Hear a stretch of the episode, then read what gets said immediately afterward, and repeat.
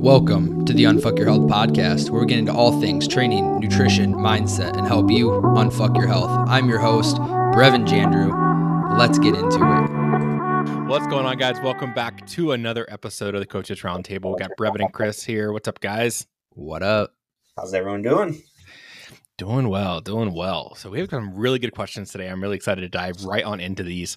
Um, so let's just let's not waste any time because I, I, think we could have enough time to get through these. Maybe all of them. We'll see. Uh, depends how many rants Brevin goes on. there's a, there's, there's a few. We're gonna get to the first question. That's about it. Um, no, actually, question two. but all right. So, question one we have from Heidi. Uh, Heidi asked, "How does nutrition affect insulin resistance?" I think you guys want to take that one first. Yeah. Uh, so I, th- I think first we have to understand kind of what that response is on like I, th- I, feel like a lot of people use the term insulin insulin resistance and and no one really understands what it actually means so like the normal body response is you eat your body breaks it down to glucose. It signals your pancreas to actually produce insulin, and then insulin helps shuttle glucose into your cells, muscle, and liver. And then once it's in there and it's out of your bloodstream, your pancreas stops producing insulin. Where the problem becomes is when you start your cells start to become resistant to insulin. So once that happens, you start to produce more and more insulin to overcome that um, lack of sensitivity. And then once your cells become too resistant to it, that's when you have hyperglycemia, which over time leads to prediabetes, type 2 diabetes. And that's where the issue becomes. Now, the question is how nutrition affects it. I think this one is is I'm really curious to see what you guys say on this as well. Um, the number one way to reverse this is to lose weight, is to not be overweight. That is the main thing that causes this issue. Yeah. I'll let you guys talk a little bit too. No, I agree with you. I think it's, I, I think when people hear this oh, on insulin resistance, they just get like so extreme and they just start to like maybe even remove, like start cutting their calories way down or removing all the carbs out. Like, don't panic. Like, it's going to be okay. But like Brevin said, like losing weight, it's, you know, that's going to be the key component here. And, you know, Brevin broke it down to you in a uh, maybe a sciency way. I'm not that intelligent as Brevin, um, so I was like looking. I'm like, you know, what is like an easy way to like understand this? And this is the easiest way that I actually found um, through my own research. And it talks about like insulin just basically being like a key, and it basically helps sugar enter our body's cells that gives us energy. Okay, but sometimes, like Brevin was saying those cells aren't very receptive. All right. So our body becomes resistant to that key. Like you ever put like a key in a door and it's just not working all that well? Stay with me. it's with a little rusty. yeah, it's a little rusty. It's gonna make sense, I promise. Um, so it's like the lock on that cell like just doesn't work. So the sugar can't get inside. Okay. And this can make our body tired and just not work very effectively. That's like breaking that down at a very f- fifth grade level. Um, that's how I understand things. So. Yeah, and that's so. The next thing I would also add to that is that I think you also want to. I think where some people can run into issues, like obviously, I agree with both of you guys, and um, especially like Brevin mentioned, like losing weight is one of the best things you can do for this. But like from an actual nutrition perspective as well, is like you're you don't want a if you're constantly shooting your blood sugar up really really high all the time and just staying in that higher spot, it's going to have a little more trouble there as well. So you want to have like focus on like some complex carbohydrates, fiber, things that are going to help regulate your blood sugar. You know, make sure you get enough protein in, and just you mm. know low glyc- glycemic foods like things. And I think the, not- the uh, the important point to add to yours right there is carbs aren't the reason. Carbs aren't bad. All the things you named are carbs. It's yeah, super processed carbs. Yes. Yeah. Continue. Yeah, a lot. All, all those really really simple sugars, like you know, like um, think think about like you know candy, like um, not pasta, um, but like um, like, cereal. Uh, cereal, yeah, cereal, exactly. Like pastries, things like that, would have a lot of sugar in them. Like all of those are going to skyrocket your blood sugar over time as well. So if you keep getting those hits over and over and over again, you have nothing that's like kind of leveling that blood sugar out. That's when you can run into some more issues. And and so I, again, I think the important point to make there is it's not all carbs, and those carbs aren't bad, but they have to be monitored, and you can't just be eating those. That's all you're eating. You're eating three bowls of cereal a day. Like, okay, let's grow up a little bit. Let's eat some hey, nothing's food wrong with cereal. Hey, I- I love cereal, and I think the important poll here is what's your favorite cereal? what do Captain you got? Crunch with berries. Ooh, that's a good one. That's a That's good out of one. left. Field, that's out of left field for me, to be honest. I- I'm not, I- I'm not a, I haven't had Captain Crunch with berries in a long time. That's some good stuff. Although, or like, peanut butter crunch. Yes, it does. see, I'm, I'm a Reese's guy. oh, Reese's Okay. Puffs. Yeah, yeah, that or, or uh, the Golden Grahams. Those are fire as well. Fruity Pebbles. Anybody? I, Anybody? I don't like those. Oh, Those are just- Those are just crunched up Froot Loops. Like, like that's all no, they are not. Froot Loops. I'm not a fan of Froot Loops. Have you guys ever had the, um, you know, graham crackers you make s'mores with? So I break a whole pack of those, put those in a bowl with some honey over it. Oh, to die for. You haven't lived. All right, everyone's got to let us know what your favorite cereal is. That's Yeah. right. All right, Brevin. What's the what's the second question we got? Oh, I actually I had one more thing I wanted to add here. Sorry. Of course Um, you do. yeah. So you you talked about a couple ways to to reverse insulin resistance because it's not something that you're stuck with long term. Yeah. You can take steps to reverse it. You talked about fiber, which is amazing, protein, which is amazing, um, complex carbs, which is great. I think one of the most underrated things is working out, building muscle. Yeah. The more you work out, the more efficient your muscles become in uptake of glucose, the less that you have in your bloodstream. Work Yeah, out. It's, it's all things that we, we talk about. It, it's not, like I said, not going to the extreme. Just get on a balanced approach, eating complex carbs, cutting out processed junk, get on a good exercise program where you're building muscle. Like I said, just don't make these massive movements. And I feel like because we know what that goes to, like, you know, Yep. like cutting all your carbs, we know what that leads to. So, um, and I won't go down that rabbit hole. I got a couple yesterday on my post on Facebook from Oh you know, man. I love that post. I love that. oh, oh, it, it's not everybody did. Not Yeah. everyone Hey, did. That's Uh, all right. We're not gonna make everyone happy, but I was very sup- I was very pleased that there was a lot of people on there be like, yeah, you know what? That I agree. Yeah, All I- I would say ninety percent agree. yes. That's all right. That ten percent, we'll get we'll get to you. We'll get to you. Um, question number two from Amy M. no, It was- Pamela. Oh, Pamela, W, can't read. Reading's hard. Um, Amy's next. Yeah. All right, sorry, Amy, you had to wait a little bit. Um, let's touch on VShred a bit. This guy talks about the three body types: ectomorph, endomorph, mesomorph. Is there any truth behind the body type you have dictating how easily or not one loses weight? Who wants to take this one? So I'm- I'll, I'll share my little input that I know about VShred. Um, I know that it's like very a very basic workout plan. They give you meal plans, and according to like things that I've looked into, I've never done VShred. I've never ordered VShred. Thank God. Uh, sounds like to me like it's a waste of money. However, like they're putting you on specific meal plans, basically telling you like you have to stick to this. Um, it is like an app based thing with like their workouts are built out and it's their workouts um are like a bro split. So they're very like oh chest and tris one day and back and bis the next which research has actually shown those workouts are, are aren't actually the best for you. Like full body workouts are the best. Um as i'm talking to two power lifters. I'll say train like a power lifter. um so i've also like it's a big marketing scheme too from what i've seen is like he's like basically proclaiming that this is like new information this is groundbreaking stuff like nobody's ever heard this stuff and it's like dude this stuff is all over the internet if you look at it like he talks a lot about calorie cycling and things like that. All of this is well known. We do that stuff with our clients and stuff as well. So um, just be careful as you approach this so that was the nice way. V I shred. was gonna say Chris is so nice. which i'm Not- usually not that was the really polite way to say stay away from it. He's an idiot. It's 2023. We're not having this absolutely groundbreaking information on how the human body works with fat loss. Like, sure, we might learn some things, but the cool thing about the human body is between individuals, as much as you might want to believe you're different, you're really not.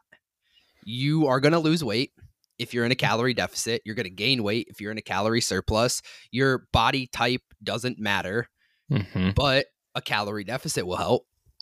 eating healthy, eating whole foods, working out.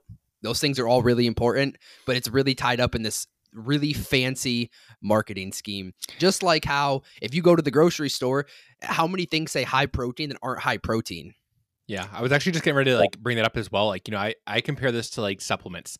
You know, think about I always say like if something has to look all fancy, pretty, sound amazing, like if they have to spend a ton of stuff on their a ton of money on their like their marketing, the packaging, the way it looks. I mean, like I was just telling you guys before we hit record here, like how much like advertising does this dude? I, I swear this guy spends all of his money in advertising because every ad on YouTube, TikTok, Instagram, you're scrolling through and like, oh, there's V-Shred again. And like I think one of you guys were saying that's not even like V-Shred. So I think it's just important to realize like if it takes that much marketing for you to, to convince you to do that, it's probably not the right thing to do. Yeah, but join our Fat Loss Accelerator 5000. we'll put our ad in there somewhere. right. we interrupt this message with an ad for the Fat Loss Accelerator 5000. marketing does some crazy stuff, man. It, it uh, does. I, marketing dictates everything. everything. The consumer. It, awesome. it, no, for sure. You see like all these drinks out there having like, you know, boost your metabolism and burns body fat and like i've literally had people send me screenshots like how do you think this is going to work for my metabolism i'm like oh my gosh like i could piss in a can and put boost your metabolism in it like i'm gonna buy it so. i mean this just goes back to I mean look at like um i know bang energy drinks i was just about to say bang energy got for super creatine and yeah. like they got they actually i think there was like a lawsuit or something like that, Dude, that. they lost millions of dollars yeah. in this lawsuit I, I mean, you could re- go to how many things and look at this. It's crazy. I think they actually redid their can because I bought one they yesterday, did. and I was like, "This looks different." I didn't notice if, like if it did say creatine or anything on it, but yeah, no, they, they, had to creatine. complete. Yeah, yeah, you bought the subpar one. Wish.com bang energy. awesome, Chris. What's number three? Oh gosh, um, all right. So what we got for number three from Amy. Um, it was found after the show, The Biggest Loser. Many, if not most, of the contestants had a metabolism that was much lower than a regular person of the same weight. Do you think this was from the extreme dieting or because they had lower than average metabolisms to begin with? I'll let um I'll let Chase have that one on you actually. All right. So eh, it's it's gonna come down to I mean like uh, any of the extremes. I mean we both I think we can all agree on the Biggest Loser is super super restrictive. Um, like I've even like I remember um, I think I've told this story before, but if not, I'll say it again because I'm sure somebody has not heard this. But um, I popped on an Instagram live that some contestants were doing a while back, like right after the show was done with, these two contestants were on an Instagram live together, and I commented like how many calories were you eating a day, and they weren't answering it. So I, I kept asking over and over and over again. like and finally, guy. well, I, and I think actually I don't even know if it was just that. I mean, there were like a ton of people asking questions, so I think it just kept getting lost. And so I was like, eventually they're going to see this, or they're going to eventually just answer because they get tired of it. um, so they said they were eating a thousand to twelve hundred calories a day. Um, and num- uh, now, granted, these people are usually around like three, four hundred pounds, at and least. So that, at least yeah so like that is super super restrictive and they're doing at least two workouts a day they're eating super low and I don't know. I, there's just so much wrong with that show. And dude, I, if you think about the Biggest Loser, it was literally torturing fat people for entertainment. It was crazy. And like, the bad thing is, I used to want to be on that show. so, well, I mean, you see these people like, oh my gosh, I lost 100 pounds. You're like, oh, that's sick as hell. I want to do that. Mm-hmm, yeah, but then you sure. watch it, it's like these people are crying because they're working out for seven hours a day and not eating. It's crazy. Yeah, and yeah. and so when it comes to like the metabolism side of things, like I think it's just like we all know that if you eat super super low calories for a long period of time it can eventually lead to some metabolic adaptation. But a lot of times what probably the more side of it is like they've been so restrictive for so long now they just they can't maintain that. I mean you can't maintain that for so long. They're they're super restrictive. They're probably living in a house where everything is 100% controlled. They can't eat they can't overeat like they're not even allowed to overeat during that time. So of course you're going to have amazing results during that time. And so I think it's just important to realize like it's probably less about some of the metabolism metabolism side of things and more about they're bouncing back to their old habits immediately as soon as they're off the show. Yeah, and we have to remember too that like when you lose a ton of weight, you're literally a smaller person. Like your resting exactly. metabolic rate is going to be lower. And the the funny thing about this study is it like it caused so many waves in the fitness industry when it first came. I believe it was 2016 that it first came out. The author just came out last year with a revised like yeah, actually, what we said pr- might not be right. There's underlying mechanisms that are going to affect your RMR outside of metabolic adaptation, like exercising for seven hours a day is going to dramatically do that. But you also, if you look at the study, it is a terribly written study. It is a terrible follow up study. They say they followed them for six years. It was like, oh, six years later, hey guys, we're going to call you up and we're going to come weigh you again. Like, oh my God, you're going to weigh me again. I'm going to go into this extreme diet again. What would you do? Like, if Mhm. someone's like, I, Yeah. you watched me get tortured on TV. Now you're going to come here and see I gained 50 pounds again. I'm going to go on this extreme diet. Dieting, especially in an extreme fashion, like you said, is automatically going to make that RMR go down. So there's there's so many flaws and holes into this study, and it actually goes against all of the other literature we have on resting metabolic rate when it comes to weight loss. You don't you aren't doomed if you lose weight to to just be dr- eating drastically under what everyone else at the same body weight as you is. Literally all of the other literature we have says the opposite of this study. Mhm. What was the ratio of the amount of people that like actually gained the weight back?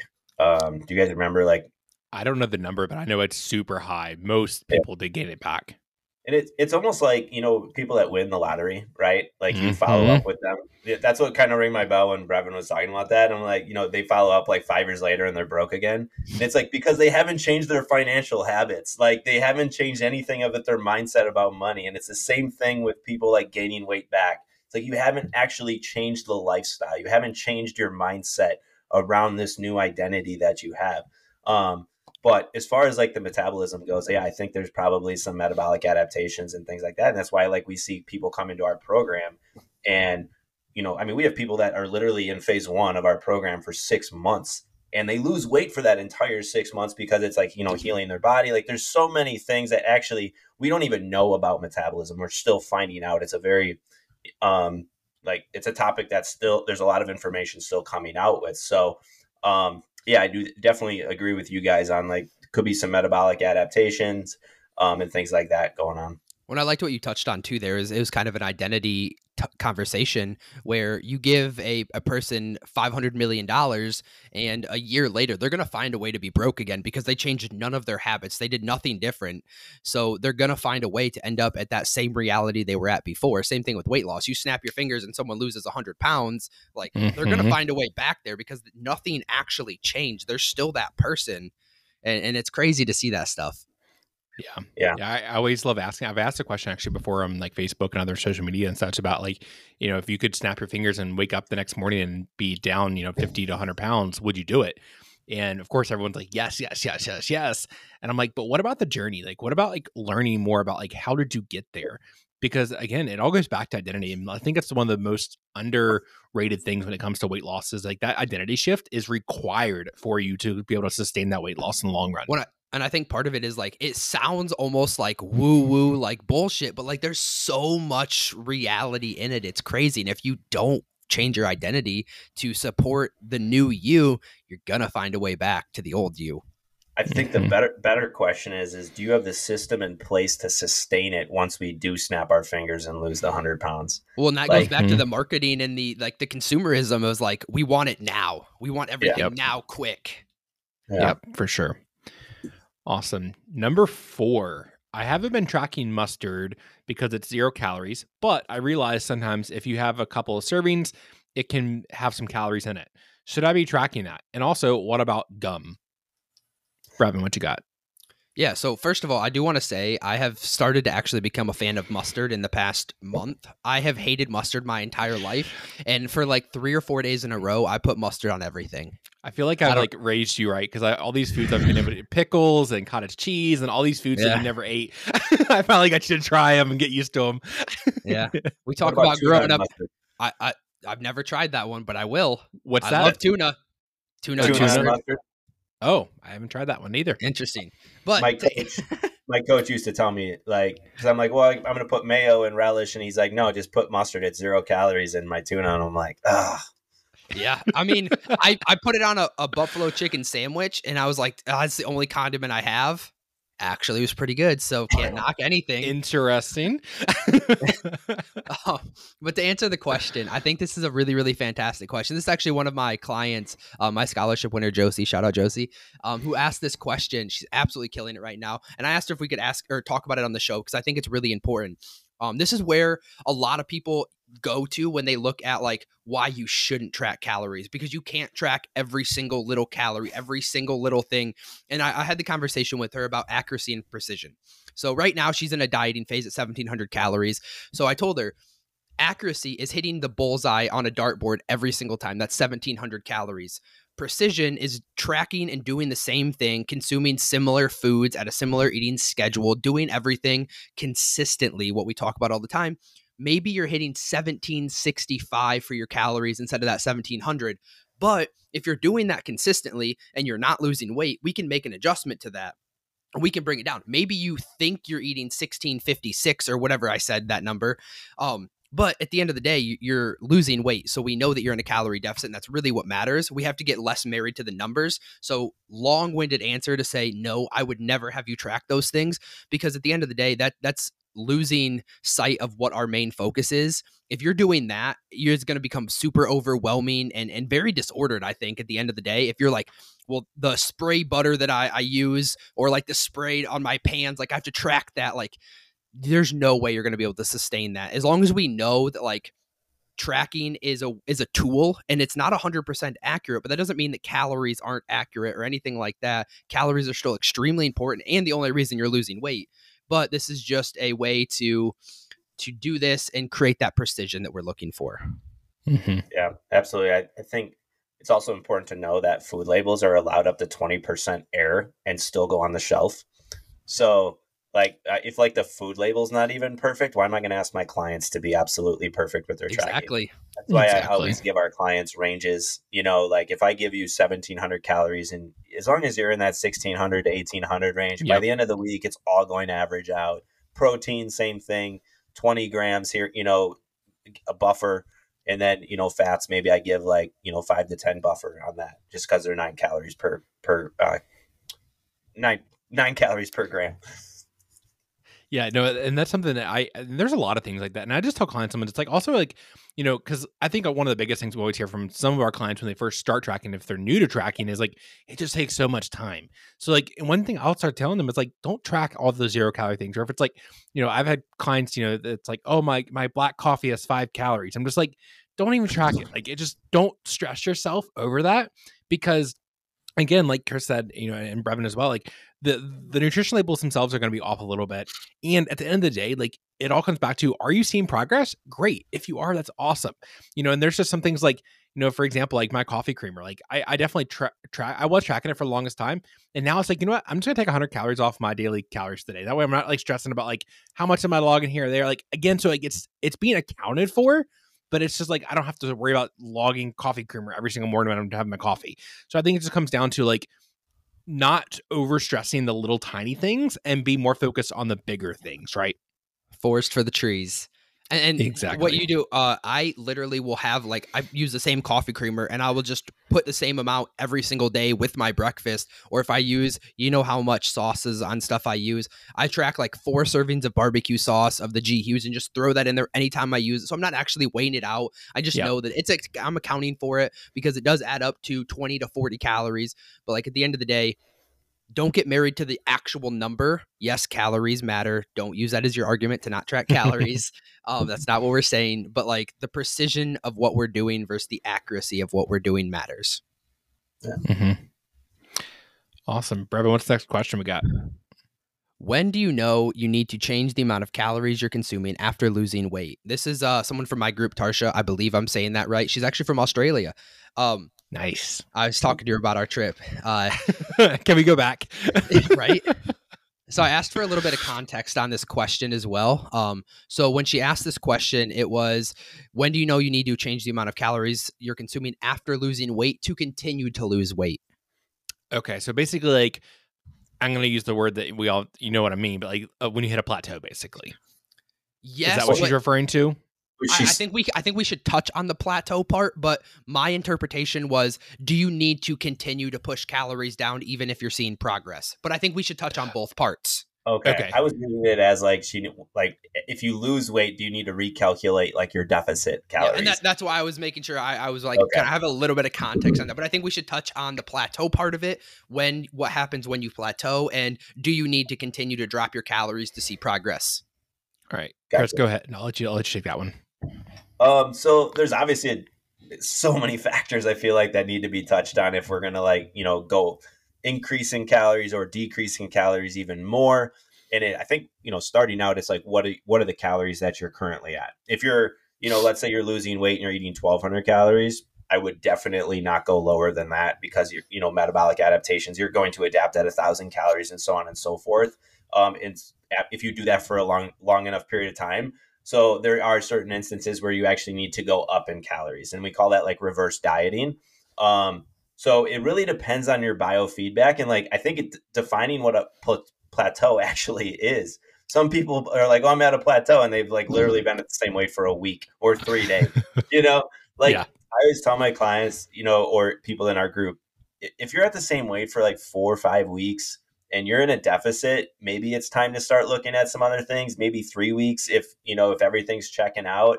Um, so just know like that's the definition of a plateau. It's not just like four days or a week.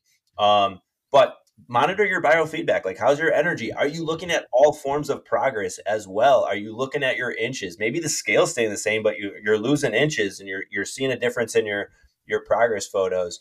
But in I, I love I love reverse dieting to get people out of plateaus. Um, and it can be as little as a diet break. It can be like a three day diet break where you just go back up to your maintenance, or it can be a longer period of time. I think it's just so depending on, and that's the privilege of I think working with working with somebody, or if you know your body enough, you can do it on your own.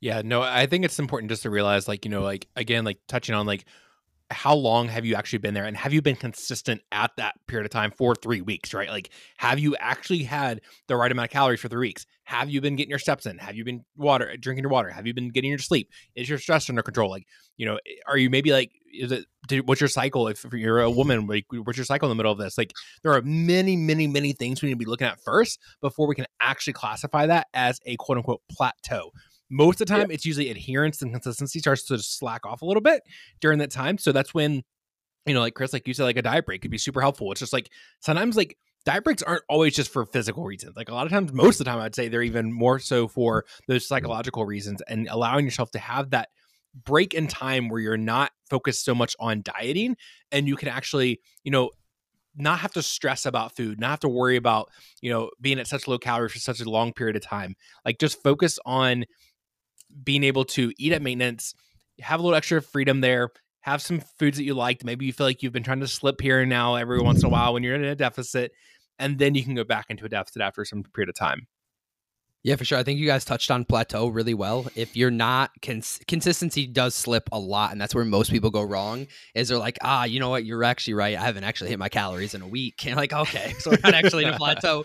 But like you guys said, if you're in if you're in a plat- true plateau for like two, three, four weeks, and like, okay, let's make an adjustment. Um, I want to take it from the other side of this question, um, where I thought she was going originally with it was if you make like your initial calorie deficit, let's say, for example, 1700, and you're losing weight, do you need to continue to drop those calories to lose weight? And I think that's a really good question because so many people are like, let's drop, drop, drop. Because if I if I'm losing weight at 1700, I'll lose more weight at 15. I'll lose more weight at 12. But the goal of fat loss isn't to lose the most amount of weight on the least amount of calories. It's to lose weight eating the most amount of calories. That's how you're going to keep it the most sustainable, and you're actually going to feel good while you're doing it. If you can mm-hmm. consistently lose weight at 1700 calories, you're going to feel way better than losing maybe a little bit more weight at 1200 calories that you're probably not going to sustain anyways. So if you're continuing to lose weight, there's no need to make a calorie adjustment if you aren't losing weight and you end up in a plateau, then what the other guy said, do those things. But you don't have to continue to push it down. Ideally, that first calorie deficit that we give you number that first number that we give you is going to continue to lose weight. But these numbers we have to be reactive with them and we have to say okay how's your body responding? Like chris said where's your biofeedback at? How are you feeling? And are you actually in a plateau? If that is the case awesome. Let's let's drop them or if you're not in a plateau awesome. Let's continue to build that consistency. If you are in a plateau an actual plateau then maybe we need to make an adjustment down 100 calories and see what that happens. But Yeah. don't just drop them to drop them. Yep. Love that. Yeah, I, I think you're right on, Brevin. I think it's also, you know, like what's the original calories you set at, like I was explaining before, because, you know, you don't want to go down too far because, and then like a diet break getting you back up to your maintenance could be like 900 calories where you're reversing up back up. And it can be a lot. Where for us, like I love that like 300, 500 range because it's, it's an easy transition to just take that diet break, go back up to your maintenance calories for a period of time um, instead of like eight, 900, that could be a lot of extra food for that person if they're used to eating at 13, 1200 calories. hmm for sure. Awesome. Well, guys, anything else to add to that? I mean, we have. I know we had one more question, but we are now at thirty minutes. So, anything else from you guys? i think that's it I think we nailed it. All right, well, guys, well, we have one question for the next Q and A. So, if you guys want to hear some more than that, other than us just you know talking about cereal and everything else, I We- suggest you, we will do that though I Um, suggest you guys. yes, it was. um, now I want cereal. um, I would encourage you guys to go drop us a question in the Q and A in the link down in the show notes. We love answering your all's questions. Like this is like probably like one of my favorite. Like I love doing these Mhm. podcasts just because you get to break down these topics. You know, in in a day and age we live in, you know, with these like reels and TikToks, you have thirty seconds to explain something. Like we all know that that's not near long enough to be able to explain like what we really want to. So I love this podcasting Q and A. 100% this is the best part of the week is when we get to talk in depth about the questions that you guys have we get to give you guys 100% answers from three coaches on anything that you have a question about training nutrition mindset or cereal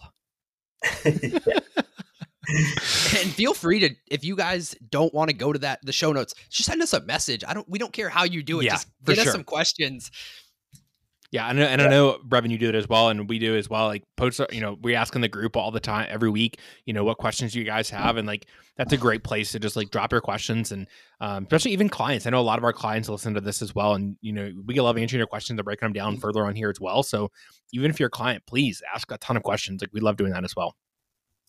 Yeah. All right, guys. Well, that is all we have for this week's episode of the Coaches Roundtable. Hope you guys have a great rest of your week.